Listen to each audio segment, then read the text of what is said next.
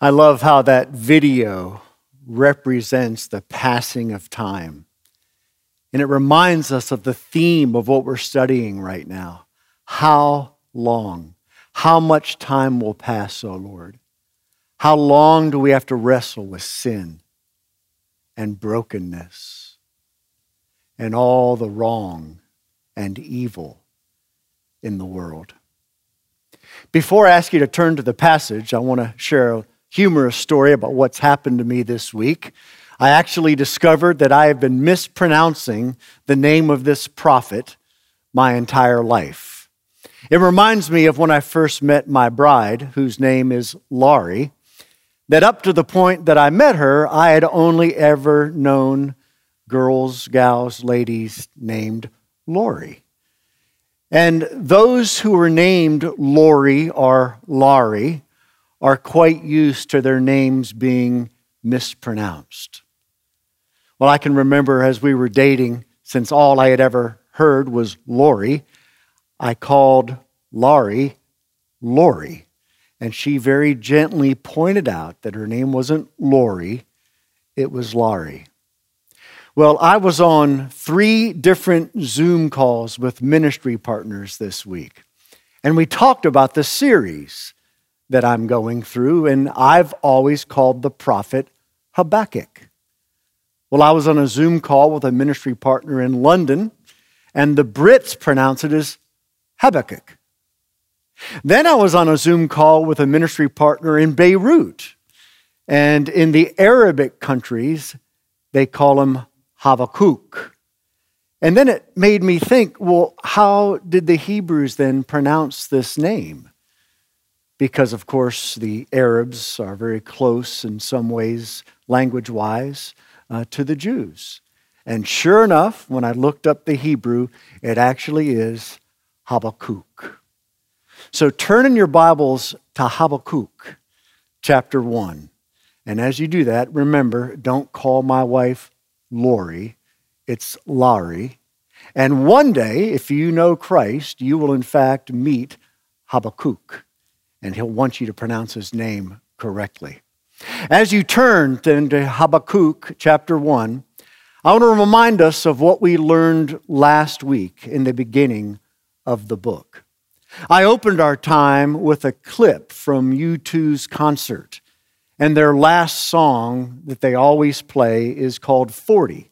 And the lyrics from the verses are all from Psalm 40. But the refrain is from Habakkuk chapter 1 How long? Now for the rest of the story. The song 40 is the last song, the 10th track on a 1983 album called War. The first track on that album is called Sunday, Bloody Sunday. And the refrain from Habakkuk, How Long, that is found in Psalm 40, the last track, actually appears for the first time on the first track, Sunday, Bloody Sunday. And so both the beginning and the end of the album War is framed by this question How long? And it reminds us that all of life, in a sense, for the Christian is framed by that question How long must we sing this song? You need to know that the song Sunday, Bloody Sunday is actually about an event that took place in 1972. It's called in Northern Ireland history Bloody Sunday. There were a group of protesters, very peaceful. Most of them were teenagers. And they were protesting a new government law that said that people could be imprisoned without any due process. People could be imprisoned without any trial. And so this group of mainly young people was peacefully walking down the street when a British army opened fire unannounced, and many were shot and killed. And the song Sunday, Bloody Sunday laments the violence and hostility of evil, of the troubles as they're known as in Northern Ireland. The troubles between the Irish Republican Army, Republicans, meaning they want one single Ireland, and what are known as loyalists, those loyal to the British throne. Now, it was a political contest for a while, but, but now it's turned into really organized crime. And you have militant Catholics and militant Protestants, and they're really not Christians at all. Northern Ireland had their troubles. We have our troubles. And Habakkuk had troubles in his day as well. It all started when Habakkuk noticed that there was a lot of unrepentance and sin and disobedience in the Old Testament church. And he cried out, How long, O Lord? How long until you deal with sin? Now, what Habakkuk was wanting was simply some revival. He was wanting God's Spirit to bring repentance. But God's response was, I'm going to deal with evil in my people. And I'm going to bring the evil, wicked, rapacious, malicious Babylonians. And they're going to judge my people. And so now Habakkuk is even more confused. How could you bring someone so evil to judge the church when there still are many in the church, Judah, the people of God, who were righteous? Are you going to wipe out the righteous with the unrighteous? And we pick up the action where Habakkuk continues to wonder about this problem of evil. A recent survey was done, and the question was asked if you had one question you could ask God, what would it be? The number one answer to the survey. I'd want to ask God, why is there so much evil, wickedness, pain, and suffering in the world? If you've been a Christian for any time at all, you've likely wrestled with the problem of evil in our devotional this week, a good confession. The entire week, the chapter is on the problem of sin, the problem of evil. If you've had conversations with other people uh, that aren't in the church, you've probably been asked that question. It's a question God longs for us to deeply wrestle with. Because remember the sub theme of Habakkuk. Our faith matures in direct proportion to our approaching God in honest vulnerability. Now, I know that many people at home, when I read the word, actually do what we had been doing when we gathered corporately, and that is we stand out of reverence for the word of God. So it may feel a bit awkward, but the posture of reverence is still called for no matter where we're watching this morning. So go ahead and stand out of reverence for God's word and follow along as I read Habakkuk, chapter 1, verse 12 through 2, verse 1. This is God's word. Are you not from everlasting, O Lord my God, my Holy One? We shall not die. O Lord, you have ordained them as a judgment, and you, O rock, have established them for reproof. Now he's talking about the Babylonians and particularly the Babylonian armies. And the Babylonian armies, although historic and real, are also representative for us of the attack of evil in the world and in our lives. Verse 13. You who are of purer eyes than to see evil and cannot look at wrong, why do you idly look at traitors and remain silent when the wicked swallows up the man more righteous than he? You make mankind like the fish of the sea, like crawling things that have no ruler.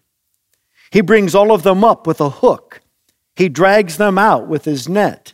He gathers them in his dragnet, so he rejoices and is glad. Now, we're going to get to this and what all this means in a moment, but he's still describing the maliciousness and ruthlessness of the Babylonian armies.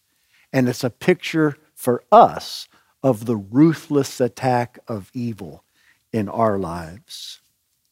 Verse 16 Therefore, he sacrifices to his net and makes offerings to his dragnet. For by them he lives in luxury, and his food is rich. Is he then to keep on emptying his net and mercilessly killing nations forever? I will take my stand at my watchpost and station myself on the tower and look out to see what he will say to me and what I will answer concerning my complaint. May God bless the hearing and teaching of his inspired, infallible, inerrant, and authoritative word. This is God's word. He gave it to us because he loves us, and he actually invites us to wrestle with the deep questions of life, even the problem of evil, so that his name may be glorified, we may be helped, and the world changed. Let's pray. God, we ask you now to send your spirit wherever we are, the spirit that unites us in Christ, the spirit that illumines our minds, the spirit that applies the scriptures to our hearts in a way that changes us and gives us a deeper knowledge, love for you. We ask all this in Jesus' name. Amen. So, wherever you are, go ahead now and take a seat. Three ways we learn to wrestle with the problem of evil through Habakkuk's complaint. First of all, wrestle with the problem of evil theologically. Well, now, when I say theologically, I'm not saying you need to go to seminary. Theology is simply the study of God. Now, not the study of God as a concept to be mastered, but the knowledge of God as a person to be loved, known, trusted. Habakkuk approached God longing for renewal, and God says that evil from the Babylonian armies is going to judge his people. And as Habakkuk is shocked by God's response, he returns to the things he knows to be sure of, the things he knows he's certain of. In this life, we are always going to run into issues and questions that are beyond our comprehension. And in those times, like, for instance, wrestling with the problem of evil, we need to return to the things we're sure of. And what we can be sure of is the nature and character of God. Look at verse 12. Are you not from everlasting? Habakkuk reminds himself that God is the eternal creator God. He reminds himself that, that this world was initially created good by a good God who repeats in Genesis 1 it was good, it was good, it was good, it was good. And that the problem of evil has its source not in God, but in man's rebellion against God when Adam took the forbidden fruit in rebellion and the whole cosmos broke and evil was unleashed on earth. Then he says, Are you not from everlasting, O Lord my God? That, that Hebrew word my God is Elohim. It again stands for the sovereign creator, the moral governor of the universe, the God who works all things according to his plan. In Ephesians 1, verse 11, God says just that through Paul I work all things according to the counsel of my will. And that's simply quoting Proverbs 16:4 that God is in control of all things, even over the wicked for the day of disaster. Evil seems at times to gain the upper hand, but Habakkuk reminds himself, as we need to remind ourselves, that evil is on God's leash. Evil is a pawn in the plan of God. And though at times we may not understand why or how he's using evil, we need to trust in his heart that it's good toward us. And then he calls God the Lord. He remembers God's covenant personal name. Uh, we know this word Lord, you'll find it in your Bibles with L O R D, all capitalized. That's the name for Jehovah, Yahweh, the personal covenant keeping God. And out of that name, God reveals all kinds of attributes of his heart. Jehovah Jireh, I am the Lord who provides. Jehovah Rohi, I am the Lord your shepherd. And David talks about this God in Psalm 23 Even though I walk through the valley of the shadow of death, I will fear no evil. We may not be able to comprehend God's use of evil in the world, but we know He's our shepherd and we need not fear evil.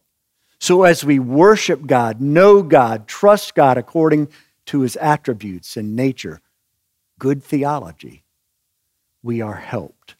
We focus on that which we know before we begin to wrestle with what we don't know or understand. Habakkuk also calls God his Holy One. We must never forget that no matter how much we may see evil in the world, God opposes it. In God there is light and no darkness at all. Isaiah 6 Holy, holy, holy is the Lord our God. God hates all evil, even though he uses it for his purposes. God never looks with approval upon evil. And when we experience attacks of evil and we lament, we can know that God laments with us. Look at verse 13. You who are of purer eyes than to see evil and cannot look at it. In other words, God cannot look upon evil with approval. And then in verse 12, Habakkuk remembers and returns to the reality that God is our rock. Evil may land punches in our world and in our lives, but God is our sure footing, our fortress, our refuge in the day of evil. As I studied this text, I really began reflecting on how have I experienced the pursuit of evil in my life? How has evil hunted me? And I had to admit, I've never been hunted by evil the way Habakkuk and the people of Judah were. I've never had a vicious, malicious army pursue me and harm me physically. I've never even been persecuted emotionally, or, or I should say, relationally. But I have been hunted emotionally. I've seen the viciousness of evil attack me to discourage me. I've seen the viciousness of evil attack me in my mind and tempt me to doubt. Not just God's goodness, but even the very existence of God. I've seen evil hunt me spiritually as I find myself wrestling with performance before God and feeling like He's never pleased or never delighted in me. How have you experienced the pursuit of evil hunting you? In those times when I recognize I'm being hunted, the only anchor of my soul is the same anchor that Habakkuk turned to, and that is the nature and character of God. In times of deep wrestling with the problem of evil, I've read books like Knowing God, the God who is there, the existence and attributes of God, the names of God. And though I don't understand at times what God's doing by allowing evil to be loosed upon the world or even toward my life, my faith is anchored as I wrestle with evil theologically.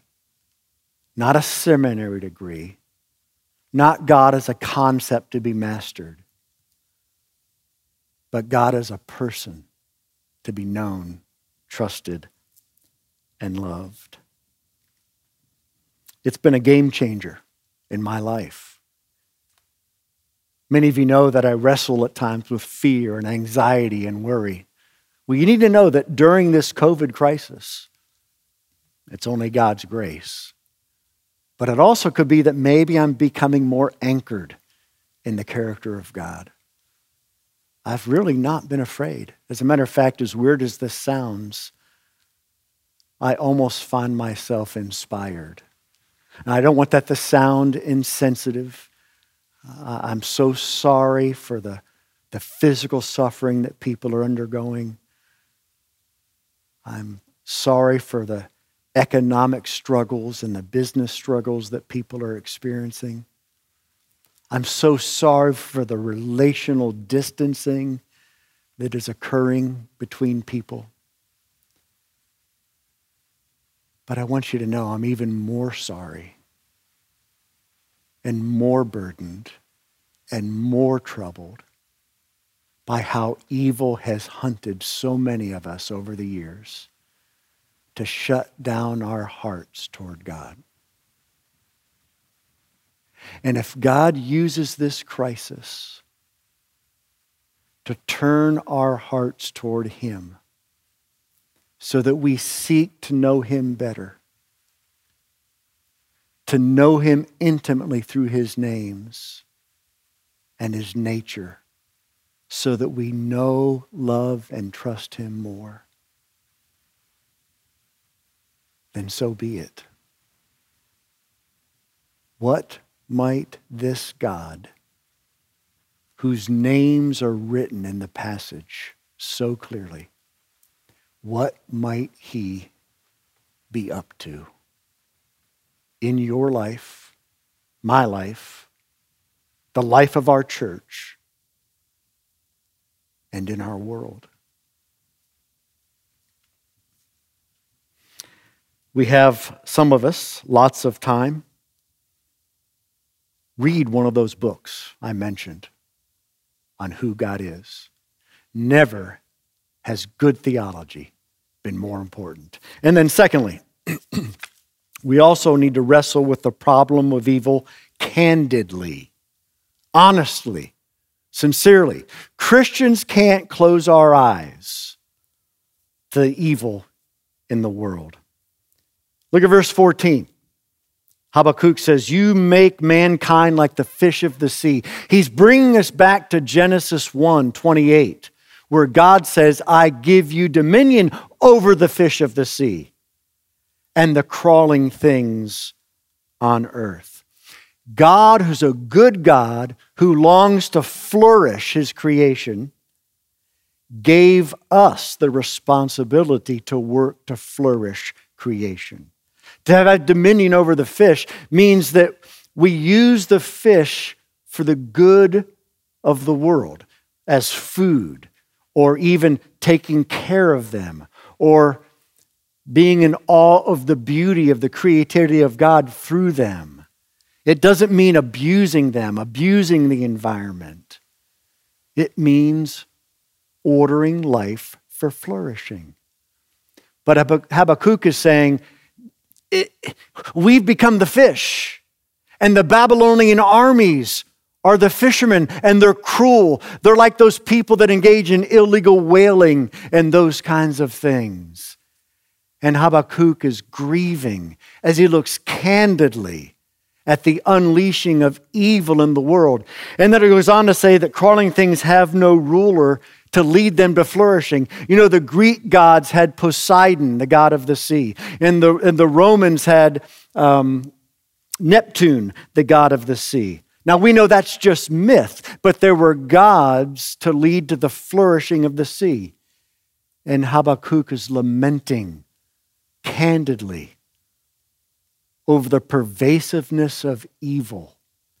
And we humans seem to be helpless, led about by evil wherever it wants us to go. Look at verse 15. He, again, the Babylonian armies as the personification of evil, the evil that hunts you and hunts me continually. He brings all of them up with a hook. Again, the fishing metaphor, but you need to know it's not just a metaphor. The Babylonian armies were so cruel and so ruthless that they would take the vanquished people that they conquered and put hooks through their lower lips, string them along. Now, you need to realize that the lower lip is one of the most sensitive parts of the body. And if you have a sharp hook through there, you are going to be led wherever anybody wants you to go. And Habakkuk is candid about the power evil seems to have over us in the world. Verse 15, he gathers them in his dragnet, so he rejoices and is glad. Habakkuk is lamenting as he's being candid about how brutal evil is, that it actually takes delight, it takes pleasure in the suffering, torment, and torture of people. If you're having marriage problems, Satan is clapping with joy if your children are wandering off from the Lord. Satan is singing with glee. If you're facing physical pain, he's delighted. If your business is failing or struggling, he couldn't be happier. The Babylonian armies reveal to us the kind of enemy we're up against. And he hates us. And he hates the world. He hates even non Christians because they're still image bearers of the Creator God.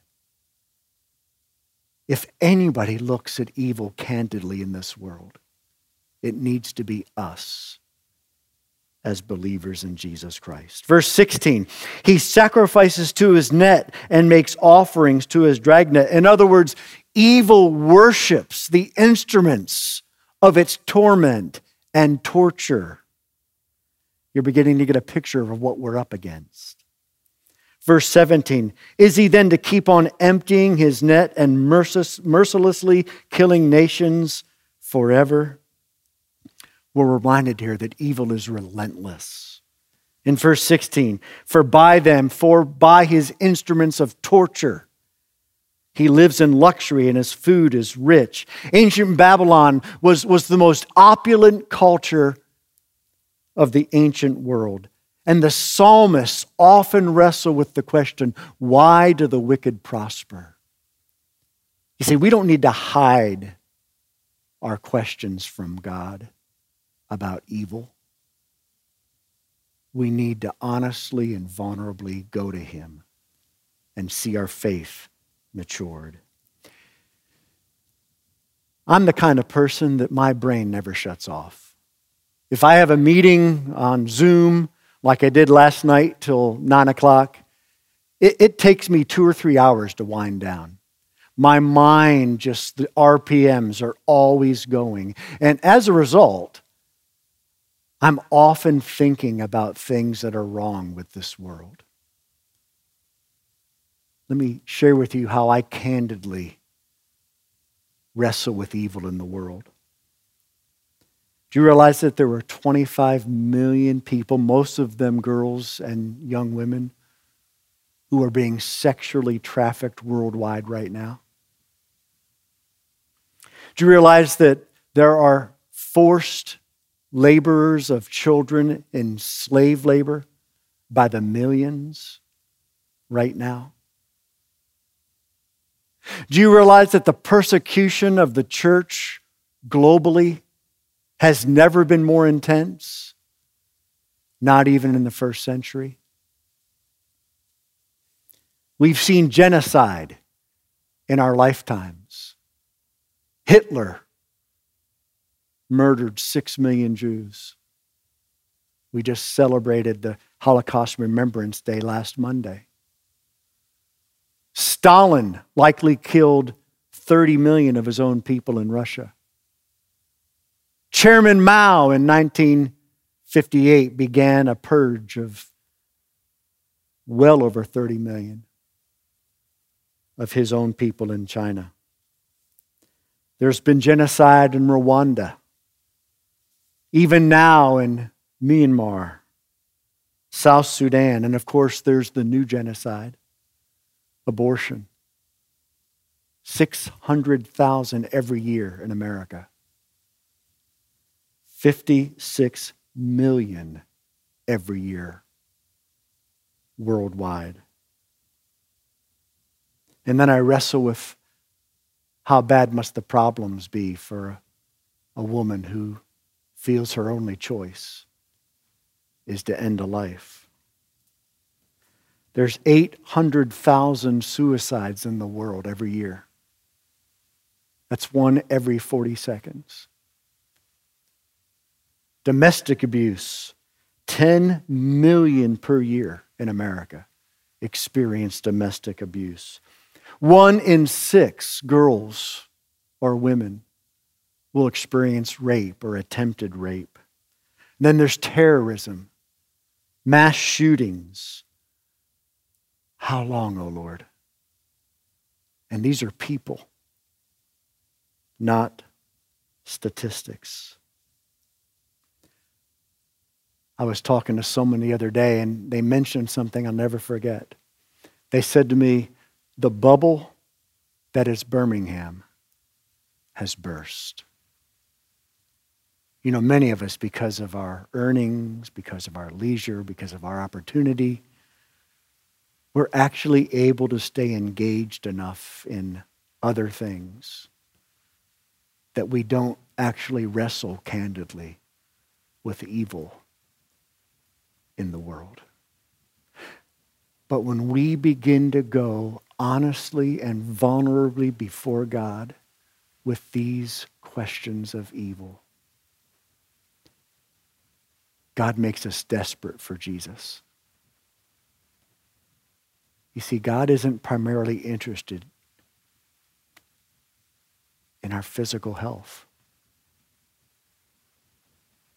He's not primarily interested in our wealth. He's not primarily interested in our economy. God is primarily interested that we become desperate for Christ. And the more candidly we look upon evil in the world, the more desperate we'll be for Jesus wrestle with the problem of evil candidly. And then, thirdly and finally, wrestle with the problem of evil confidently.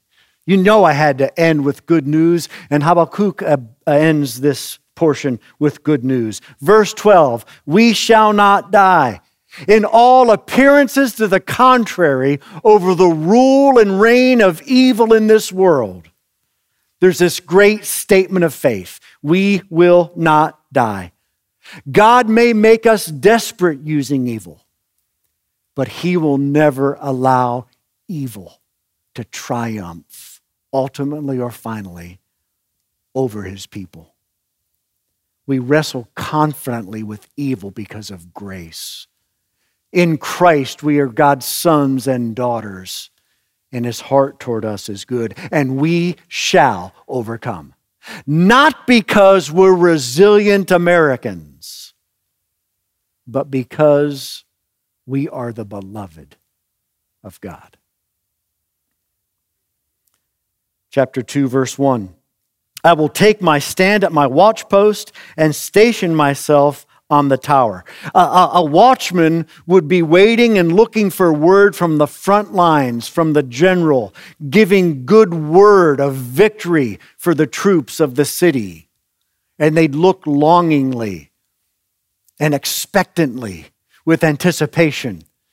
And Habakkuk is saying, I am waiting, God, for you to give me word. I know your name, I know your nature, I know you're good, but I'm troubled, I'm confused. God, I need some confidence that you're going to meet us. And the confidence that we have, the word that we're waiting for, is found in this book Scripture, the divine promises that's what gives us confidence in our wrestling with evil. Ephesians 6 is all about spiritual warfare. And the Word of God is called the sword of the Spirit. That's what gives us confidence in our battle with evil. He says, I will look out to see what he will say to me and what I will answer concerning my complaint. Only divine revelation, not human logic not our own reasonings, but the Bible gives us confidence. You know, even with the scriptures, there's so much we will not comprehend. We are finite and fallen, and God is infinite and holy, and there are some elements of the problem of evil we will never be able to grasp. Deuteronomy 29 29 says this The secret things belong to the Lord our God but the revealed things belong to us and our children forever. In other words, God tells us that because we're finite and fallen and human, there are limitations. There is mystery in the Christian life. So focus on what we know, not on what we don't understand. And what we know is we are not victims before evil. We are not helpless and we are not hopeless in the battle. Why? Because God sent Jesus to destroy the work of evil. Colossians 2, verse 15 God disarmed the rulers and principalities, triumphing, triumphing over them by the cross. At the cross, we see the evil of evil as it crucifies Christ. But we also see God's judgment of evil on Jesus. And we see the victory over evil through the cross and the resurrection we can face the problem of evil with confidence. And the more we mature in the faith by going honestly and vulnerably before God, God will help us experience more confidence in warfare. I had yet another Zoom call this past week. It was with a dear friend, a mentor. And as we were talking, uh, he had seen the, the sermon last week and he shared a number of um, encouragements that he received. And, and then he, he shared just one constructive suggestion. Well, you need to know it was as if the entire conversation beforehand about what he was encouraged by had never taken place. I'm a performance junkie. I'm a perfectionist. Evil has attacked me as someone who longs to have impact that unless I perform perfectly, I won't have that impact. And so I began to feel like a failure. I began to feel like I just can't do anything right when it comes to my preaching. But by God's grace, I began to focus afresh on the heart of God, the nature of God, the promises of God. I mean, there was part of me while he was even talking that was getting defensive. In my mind, I'm thinking, who are you to be talking to me about preaching? I know that's so horrible. I'm just being honest. But as I stay engaged in that conversation, God used it to grow me. He used it to even help my preaching. And He used it to show me how He is defeating evil in my life. How are you facing evil? Where do you feel defensive? Where do you feel defenseless before evil? How do you feel that evil's maliciously hunting you, attacking you, relentlessly pursuing you, your marriage, your family, your singleness, your children? We can face the problem of evil with confidence. In Hebrews 2 7, God says, We do not now yet see all things at submission to Him, but we see Jesus, the one who conquered sin, Satan, death, and all evil. And one day, all wrong will be put right. One day we will no longer be singing, How long, O Lord? Jesus has given victory over evil, and one day he will destroy evil. But for now, we pray, deliver us from evil. And for now, we wrestle. We wrestle theologically, we wrestle candidly, and we wrestle confidently. Let's pray. God, thank you for the prophet Habakkuk. Thank you for his honest wrestlings with the problem of evil. God, there are many, many, many of us. This is a big sticking point in our lives. Why, O oh Lord? Why does evil seem to prosper? Lord, it may be that there are people who are watching right now. This is the one thing keeping them from transferring their trust from their own logic and their own resources and self reliance to the finished work of Christ. God, we may not understand all about evil, but we can know that you alone are God, that you're good, and that one day all of our thoughts about evil and how awful it is will be seen to be in line with your heart as well, as you would destroy forever all evil, and there will be no more problem. And so, Lord, if there's anybody watching, may they transfer their trust now and put their hope in Christ.